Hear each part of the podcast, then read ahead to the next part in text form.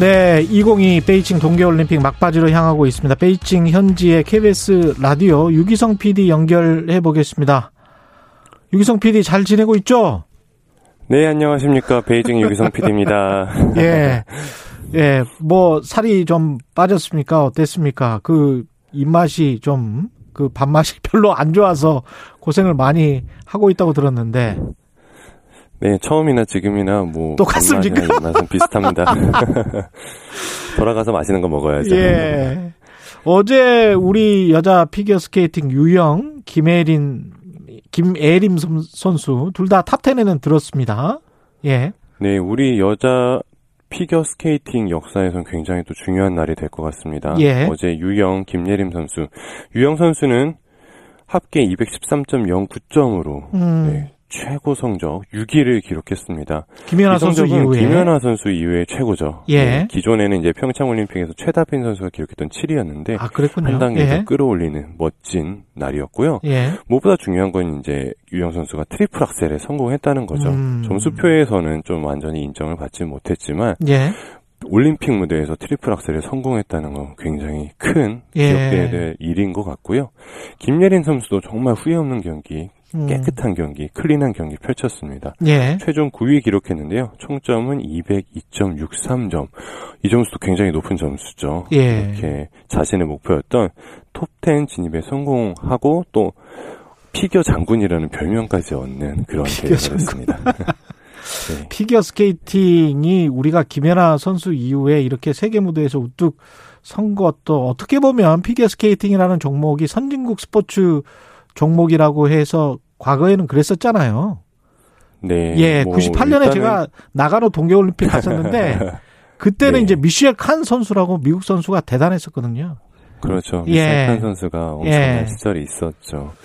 이 동계올림픽이라는 게 예. 기본적으로 뭐 여러 가지 연구 자료나 사례에 보면은 음. 하계 올림픽에 나오는 종목들보다 솔직하게는 조금 더 좀 예산이 많이 필요하다 이런 그렇죠. 분석이 많습니다. 예. 그만큼 이제 선진국 위주의 경기가 많이 펼쳐지기도 하는데요. 음. 뭐 그래도 우리나라 남자부의 차준환 선수 그리고 유영 김예림 선수 이렇게 세계에 손꼽히는 선수들이 있는 나라가 이제는 된 거거든요. 음. 그런 면에서 우리 피겨 스케이팅 다음 올림픽에서도 아마 좋은 결과 낼 수 있을 것 같아요. 차준환 선수 아마 나올 거고요. 오, 5위였죠, 이번에 5위. 네, 종합 5위를 차지했죠. 예. 금메달리스트였던 네이선 첸 선수도 차준환 선수의 연기에 깊은 감명을 받았다라고 음. 얘기를 했었고요. 예. 또 유영과 김예린 선수는 아직 고등학생 신분입니다. 그리고 이번이 첫 올림픽 무대였거든요. 아, 그렇군요. 상, 네, 상당한 압박감과 부담이 있었을 텐데 이렇게 좋은 순위 기록했다는 거 아. 다음 올림픽을 더 기대할 수 있게 하는 요소인 것 같습니다. 그러네요. 4년 후에도 충분히 뛸 수 있는 나이들이군요. 충분하죠. 예. 네. 그 다음에 카멜라, 카밀라 발리에바, 러시아 선수. 이 선수는 지금 네. 경기에는 출전했었고, 어떻게 됐었습니까? 도핑 사실은 밝혀졌지만 예. 징계가 확정되지 않아서 결국에는 출전을 강행했습니다. 예. 쇼트 프로그램에서는 1위를 차지했죠. 근데 음. 어제 프리 프로그램에서는 뭐 점프마다 거의 매 점프마다 넘어진다고 볼 수 있을 만큼 음. 좋지 않은 연기를 펼쳤고요. 최종적으로는 잠정 순위 4위를 기록했습니다. 어, 출전 논란에도 불구하고 강행은 했지만 도핑에 대한 지탄은 넘지 못한 걸로 보이고요. 미국의 MBC 또 우리 방송 3사 이 발리에바 선수의 연기 시간에는 침묵으로 항, 어, 일종의 항의라고 볼 수 있죠. 예. 침묵의 시간을 가졌습니다. 어, 그런데 경기장에서는 이제 발리에바 선수가 나올 때 도핑 예. 사실이 마치 없는 것처럼 여전히 뭐 환호의 박수와 넘어졌을 때 격려의 박수는 있었고요. 아, 경기장에서는? 어, 게- 네, 경기장에서는 별다른 도핑 영향은 없었습니다. 그래요? 분위기 말씀드리는 겁니다. 네. 오. 그 다음에 대회 초반 에서는 사실 카메라 발리에베가 거의 주인공 수준이었거든요. 예. 주목도가. 근데 좀 안 좋은 일로 결국에 주인공은 아니지만 가장 네. 주목받는 1인이 되어버렸습니다. 이게 만약에 중국에서 안 열리고 중국과 러시아의 관계가 그런 어떤 우호적인 관계가 아니고 다른 나라 서방 진영에서 올림픽이 열렸다면 이게 어떻게 처리됐을까? 출전을 할 수 있었을까? 그런 생각도 좀 드네요. 지금 말씀 들어보니까. 네, 맞습니다. 아무래도 예. 기준이 좀 다른 면이 있기 때문에 예. 압박감이나 여러 가지 이유 때문에 출전을 못했을 가능성도 있다고 봅니다. 그 도핑 결과가 나왔는데도 불구하고 이게 출전을 시킨 어떤 판단 이것 자체도 좀 비판 받아야 되지 않을까요? 네. 예. 뭐 출전을 하겠다 해도 된다라고는 음. 이제 CAS 스포츠 중재 재판소가 결정을 했죠. 예. 그런데 IOC 올림픽위원회에서는 이제 출전 가능 판단에도 불구하고 음. 만약에 발리에바가 메달권에 들면 수상식도 열지 않을 거고 징계 절차가 끝날 때까지 공식 기록으로 인정을 하지 않겠다고 발표를 했습니다.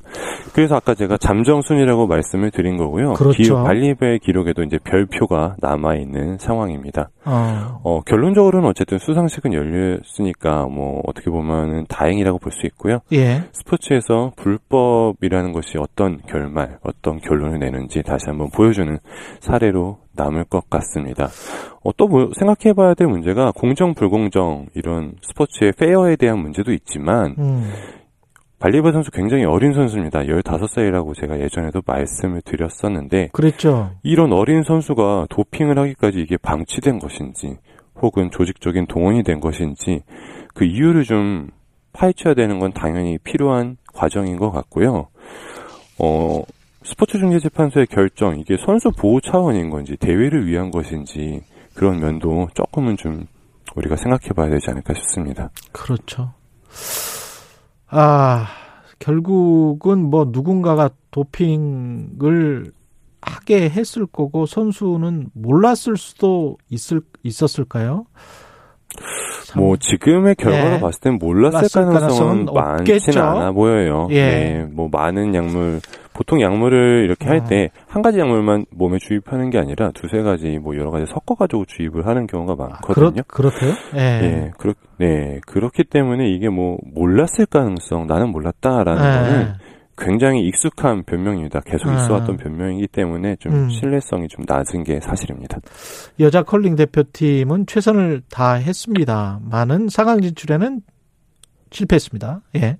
아쉽게 그렇게 음. 됐습니다. 스웨덴에 패하면서 4강 진출 좌절됐습니다. 예. 어 이게 어제 8엔드 정도까지만 해도 굉장히 좀 희망적인 상황이었어요. 일본이 스위스에 패하면서 아. 이제 우리가 이기기만 하면 4강에 올라갈 수 있었는데 스웨덴이 빈틈을 보이지 않았습니다. 세계 랭킹 1위 팀다운 모습을 끝까지 보이면서 예. 우리의 4강 진출은 좌절이 됐고요. 음. 하지만 평창 올림픽 이후에 여러 가지 어려움이 있었는데도 우리 컬링 대표팀 다시 한번 올림픽 출전한 것만으로도 정말 박수 받을 만 합니다. 우리 평창 올림픽 때는 개최국이기 때문에 출전을 할 수 있었거든요. 예. 그런데 이번 베이징 올림픽은 자력으로 출전권을 어렵게 어렵게 따냈습니다. 아. 우리 팀킴 대표팀도 다시 한번 우리 컬링이 사랑받았으면 좋겠다는 마음으로 이번 베이징 올림픽에 임했는데요. 음. 4강 진출했으면 더 좋았겠지만 왜냐면 우리가 경기를 더 오래 볼 수 있으니까요. 이제 경기를 못 보는 게 조금 아쉽지만 충분히 박수 받을 만하고요. 어, 인터뷰에서 이제 4년 뒤에도 다시 할 수 있었으면 좋겠다라는 마음을 밝힌 상황이기 때문에 우리가 4년 뒤에 다시 한번 이런 마음으로 같이 응원을 하면 좋을 것 같습니다. 쇼트랙 대표팀은 뭐 훌륭했다 성적이 그런 평가를 받고 있네요. 네, 어떻게 이렇게 기승전결이 있을 수 있을까 싶을 예. 정도로 정말 어렵게 시작했지만 밝은 웃음으로 끝난 쇼트트랙 대표팀의 여정이었습니다. 금메달 2개, 은메달 3개를 따냈는데요. 황대현 선수가 1500m에서 금메달, 또 최민정 선수는 1000m 은메달, 1500m 금메달, 또 남녀 계주 모두 은메달을 따내면서 마지막까지 최선을 다하는 모습 볼 수 있었습니다. 어, 아시다시피 굉장히 어려움 많았지만 예. 그 판결 문제, 판정 문제가 초반에 굉장히 대두됐었잖아요. 그랬었죠. 네, 심리적인 압박이 상당했을 텐데 예. 그렇게 의연하게 쳐내고 이겨내는 모습이 너무나도 멋졌고요. 음. 다만 이제 좀 풀어야 될 문제가 좀 있긴 합니다. 뭐 평창 올림픽과 베이징 올림픽 재밌게도 그 금메달 리스트 여자 쇼트트랙에서 금메달 받은 선수들이 똑같거든요. 네. 500m도 그 당시 받았던 선수가 지금 받았고요. 어. 최민정 선수도 평창에서 1500m 금메달, 베이징에서도 1500m 금메달. 어. 어, 이거는 이제 세대 교체가 이제 되겠다는, 곧 되겠다는 걸 이제 암시하는 거죠. 이제 우리 워낙 좋은 선수들이 많지만 이제 내용을 딛고 좋은 선수를 키워야 될 시스템을 또 다시 한번 마련을 해야 될 것 같습니다. 이번에 우리가 감독이 없었는데 공개 채용에 나섰지만 적절한 인물을 찾지 못해서 감독 없이 코치 체제로 간 거거든요. 예. 그런데 보시다시피 뭐 중국과 헝가리에 우리 지도자들이 많이 가 있었잖아요. 예. 이렇게 계속 해외로 빠져나가는 전력 노출, 평준화 문제를 우리가 어떻게 해결할 수 있을지 지금 내부에서 고민을 해봐야 되는 부분인 것 같습니다. 예. 이번 대회 마지막으로 김아랑 선수 같은 경우도 은퇴를 하죠 쇼트랙.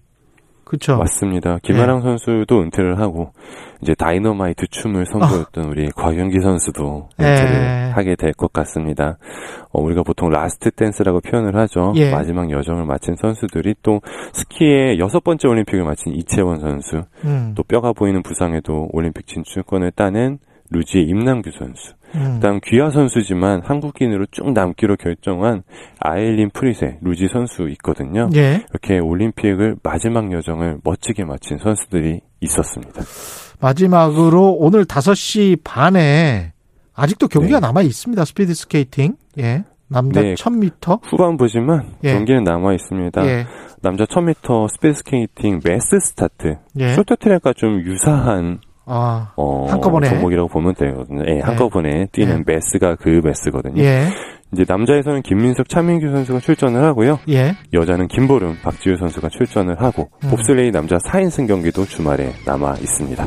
예, 끝까지 최선을 다하고 우리 유기성 PD도 예, 건강하게 돌아오시 기 바랍니다. 고맙습니다. 네, 돌아가서 뵙겠습니다. 예, 고맙습니다. 예, 2월 18일 금요일 KBS 일라디오 최경령의 최강 시사였습니다. 고맙습니다.